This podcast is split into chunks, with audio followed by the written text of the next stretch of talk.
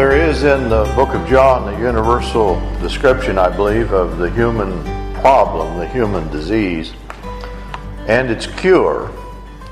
And of course, the cure is revolving around Christ as an alternative word, which is going to overcome human alienation and dividedness. So let me read John 1 1 to 5, picturing this large theme, and then we'll look at the book of John. We're not going to read the whole book, but some examples from the book of how I think this theme is being worked out. John 1 1 to 5. In the beginning was the Word, and the Word was with God, and the Word was God.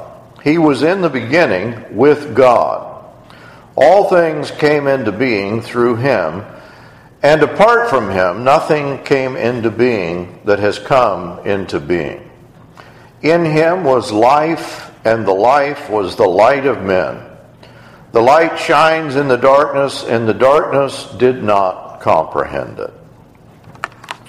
The opening passage of John confirms creation ex nihilo, or creation from nothing. All things, it says, came into being through him and apart from him, nothing came into being that has come into being. It's a very strong statement of God existing, pre existing all things, of Christ pre existing all things.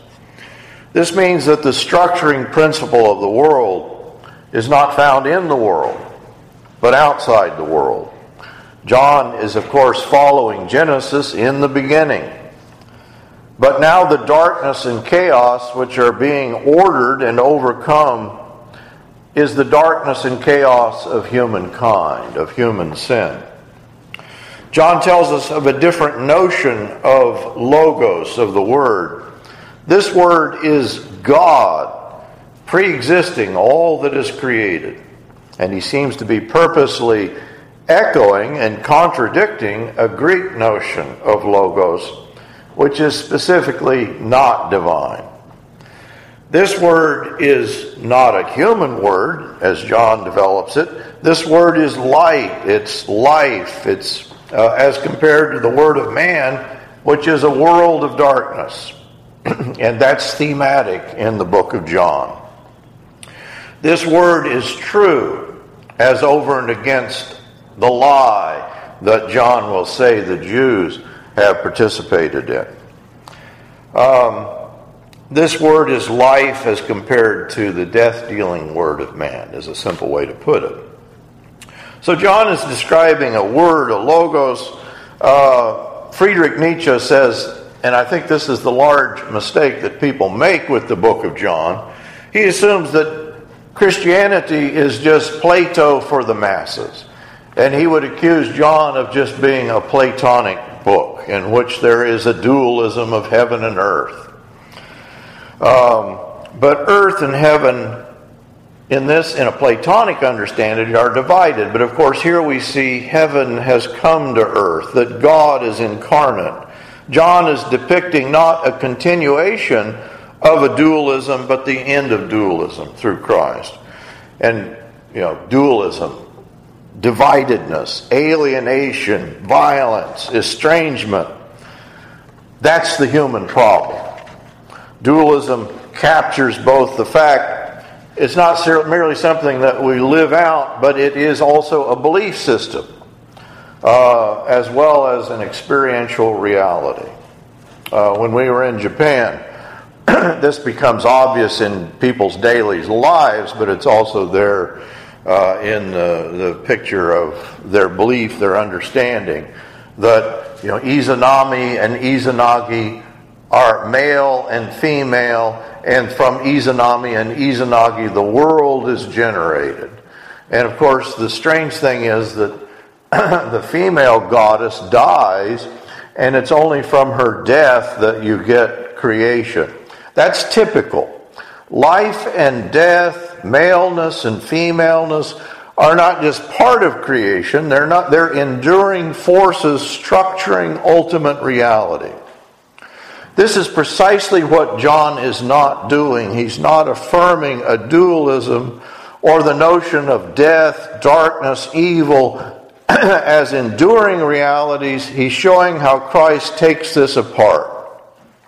There is an undoing of one pole. You know, you've got light and darkness, but the light is penetrating the darkness. The light is overcoming the darkness. You have life and death, but death is going to be defeated. You have good and evil, but of course, ultimately, evil is undone. And so the human disease is this alienation, this division, we, but we're divided from within. Uh, that this is, you know, a, a struggle that Paul will talk about that we do what we do not want to do, and what we want to do, we don't do.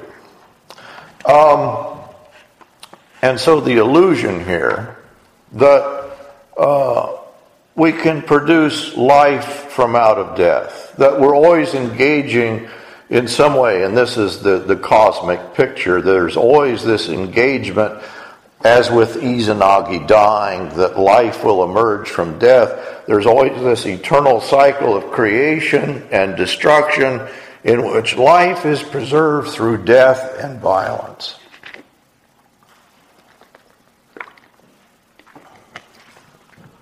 So, transactions with death, in war, in sacrifice, in all of life, you know, are the means to life. In John, the Logos explodes this cosmos of darkness. Uh, in that the light will penetrate it, you know, that the children of the devil will become the children of God, life will defeat death, heaven will come to earth, the evil fleshly world below is not an enduring autonomous reality, but is exposed and defeated. And the practical way that this is done in John, one of the ways it's done, is that the duality in John is, in, uh, is often depicted in terms of the Jews. The Jews constitute the darkness. Jesus, uh, John says, comes from above. He's from God. The Jews are from below, the children of the dark prince of this world.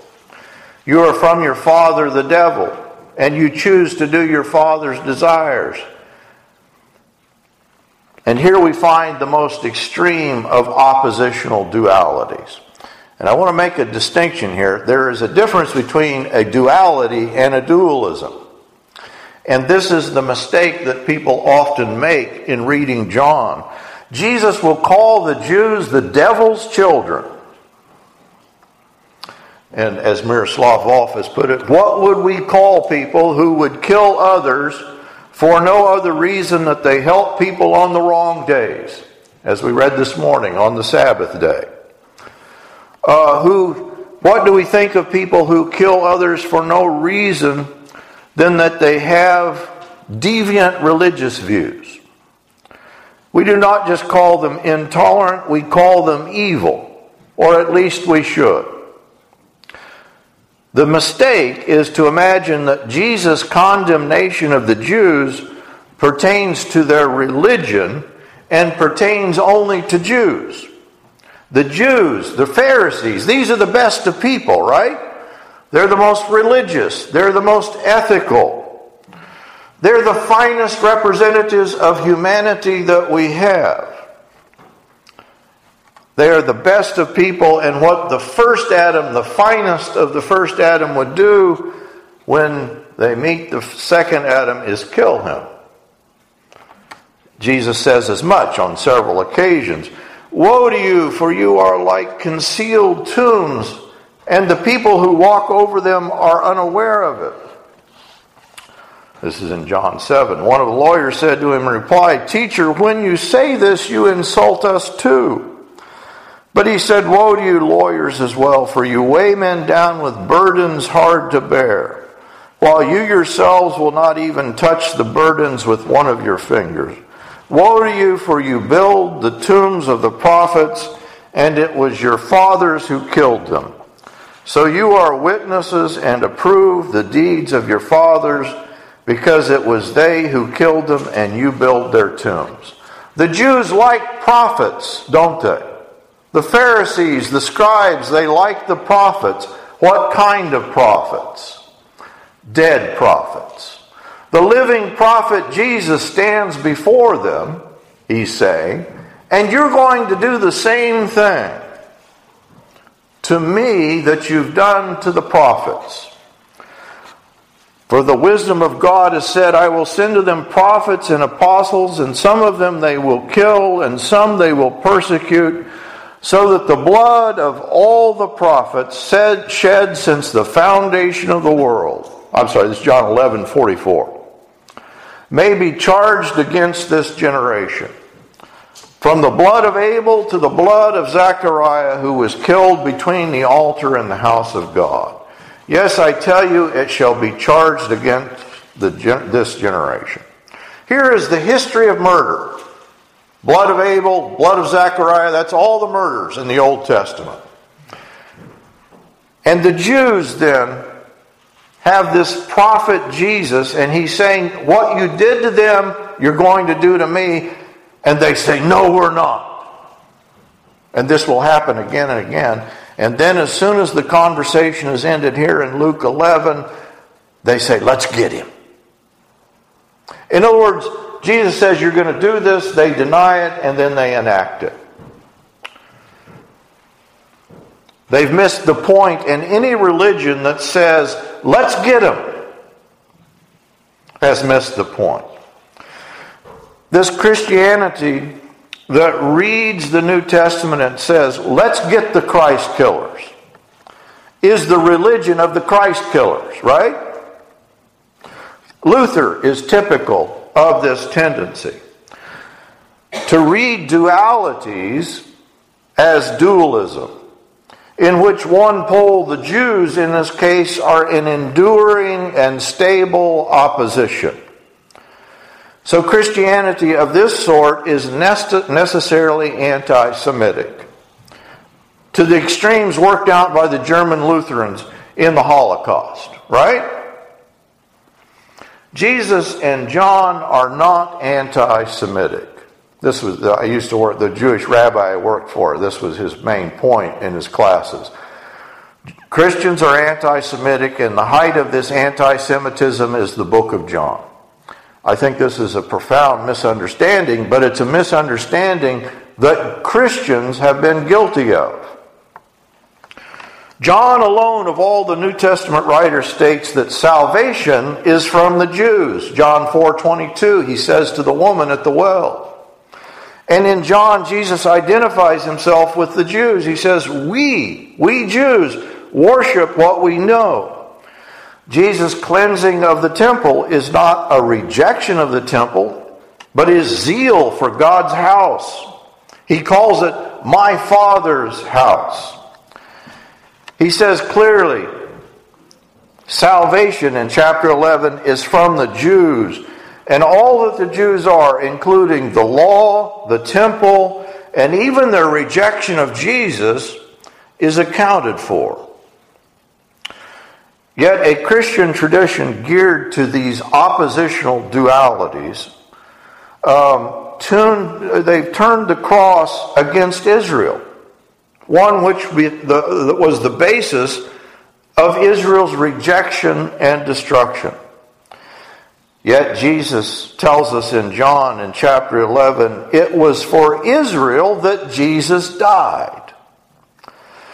Those who most violently oppose him are the very instruments through which salvation is wrought. Not because God is pulling the strings, you know, to kill Jesus so that his anger might be appeased, but because the evil he would confront is exposed in those who are his own.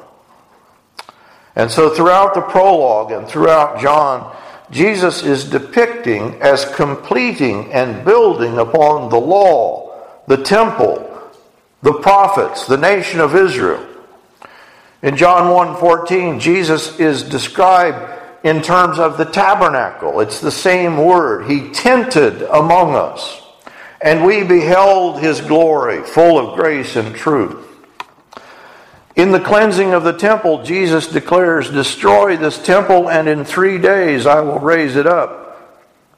And this temple, of course, we're probably in 85 AD when John is written. The temple is already gone, it's been destroyed.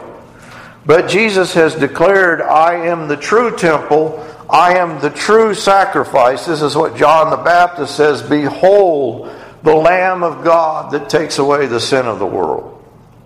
And so, at several points in the prologue, 1 14 to 18, it draws on the theophany at Sinai. Moses was not allowed to see the face of God, whom no one has ever seen, Exodus says, but the Logos, Jesus, who is in the bosom of the Father, has made him known. The law given by Moses told about creation in Genesis, but in the beginning was the Word. Here is the fulfillment of creation. Here is recreation. John 8, 6 to 8, you know, the woman taken in adultery. Jesus takes his finger and he writes in the dirt. It is a direct quotation from Exodus 32:15 when God takes his finger and writes the Decalogue. Here is the author of the law. Jesus is the author. He is the Lord of the Sabbath. Jesus is the embodiment of the temple and the temple and law, uh, you know, it does not reinforce the alienation with Jesus, but the, exposes the law's incompleteness. The law cannot compete with the Logos, from which all things, John 1 3 says, came into being. The cosmos came into being through him, and yet this cosmic rejection of him, in regard to this claim, he came to his own and his own. And who are the own? Well, it could be the Jews. It could just be the Jews as representative of humankind. His own human beings received him not. The black and white world of the Jews maintains rigid boundaries and oppositional stances inside, outside, Jew, Gentile, rules of purity, cleanness, uncleanness, rules which demarcate men and women and this defines Jewish life. For the Jews, the law, with its oppositional dualities, constitute their world.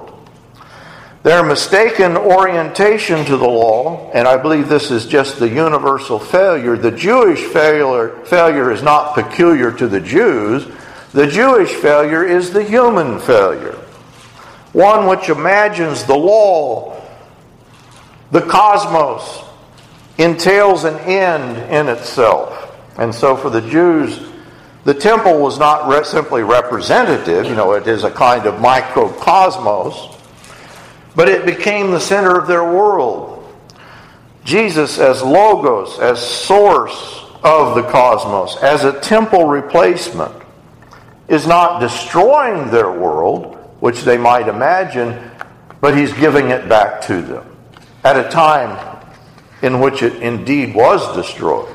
And so Jesus is Lord of the Sabbath. And of course, we've talked, the Sabbath is, it, it, the seventh day contains the very purposes of the cosmos. As the embodiment of the law, you know, he threatens the totality of their reality. And so this means that Jewish notions of oppositional dualities, of law, black and white, are beginning to break down. Let me give you one example of this. I think we go through it, John, and, and provide many examples. But I think the key example is the person of Nicodemus. He's thrown into crisis by Jesus. Nicodemus is a man of the Pharisees. He's a ruler of the Jews. He's on the Sanhedrin. Which, you know, usually that means, oh, here's somebody who is unreceptive. But he comes to Jesus, in the very words he came to Jesus, it's like the other disciples his initial profession of faith Rabbi, you are a teacher from God. Not an earth shattering profession. It's not as profound as Andrew, who says, We found the Messiah, or Nathaniel, who says, You are the Son of God. And Jesus is not impressed. Nicodemus seems to be clinging to one world as he encounters the cosmic shattering of Jesus.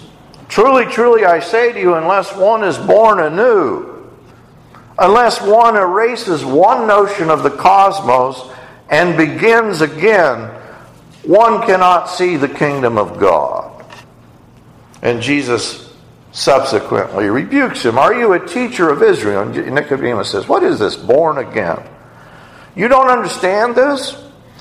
This notion of rebirth, of world change, of character shift? Well, that's thematic in the Hebrew scriptures. Truly, truly, I say to you, we speak of what we know and we bear witness to what we have seen, but you do not receive our testimony. If I have told you earthly things and you do not believe, how can I tell how can you believe if I tell you heavenly things? So Nicodemus cannot escape his Jewish cosmic frame so as to come to a fullness of faith. I believe this is true of Nicodemus throughout the book of John. I think he's representative of this shift. In a key scene to defend Jesus, they're about they you know they're they're going to kill him, they're going to arrest him, and Nicodemus comes to Jesus' defense, right? Uh, but he appeals to the procedures of the law in chapter 7. When the Pharisees condemned Jesus, and you know, they had sent the officers to arrest him, and they didn't, they said, We've never heard anybody speak. And Nicodemus, you know, reveals, the, unveils the kind of hypocrisy of the Pharisees. Uh, it shows that he believes in some degree, he believes something. And he speaks up. He says, "They, re, you know, the, the Pharisees, they, the, that uh, you have not also been led astray, have you? No one of the rulers of the Pharisees has believed in him, has he? But this crowd, which does not know the law, is accursed." It's precisely then that Nicodemus speaks up. Here is a ruler of the Jews a Pharisee who says, Well, wait a minute. Does our law judge a man without first giving him a hearing and learning what he does? And in fact, we might say, well, Nicodemus is repeating Jesus' own injunction do not judge by appearances, but judge with right judgment. Jesus' words, however, refer to a correct judgment concerning himself, while Nicodemus refers to a concern for legal procedures.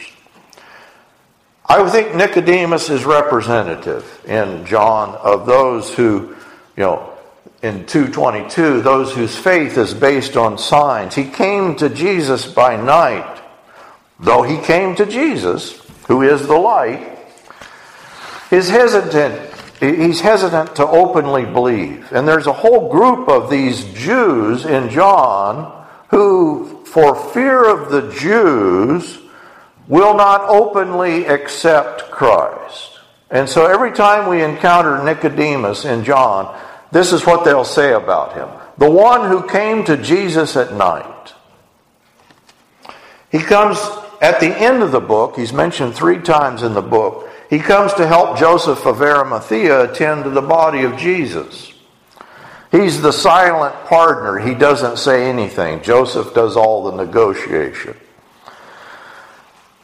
Maybe, and some think, the grave of Jesus marks the limits of Nicodemus's vision. It says he brought to Jesus' burial a hundred liters of burial spices. As one commentator put it, is this a ludicrous attempt to preserve from decay the body of the one who is in life and death, the resurrection and life? As one world is breaking down, the Jews would cling, Nicodemus would cling to their oppositional dualities of the law. The Jews, like Nicodemus, are in transition. Some are disciples of John the Baptist, we learn in chapter 6 in the synagogue in Capernaum, uh, the disciples, when Jesus teaches that uh, he must, you know, go return to heaven, they, he says this is a difficult statement. And apparently, many stumbled at this point.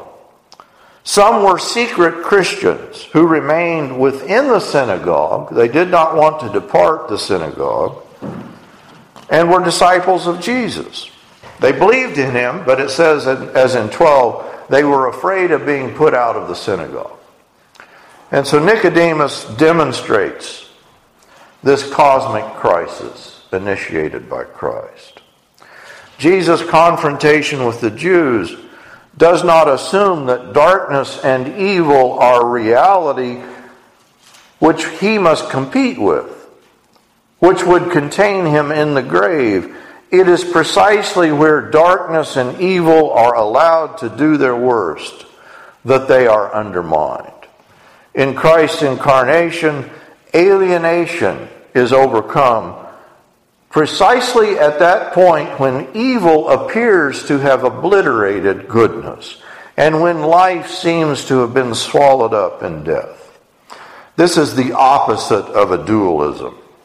In this oppositional reality, uh, full reign is allowed, you know, the, the, the dualism or the duality is allowed to play itself out, and it fails. It's exposed in the process. Uh, darkness, we are assured in the prologue, did not conquer the light. Yet darkness at certain points seems to prevail, doesn't it? Even among the apostles. We've talked about Judas.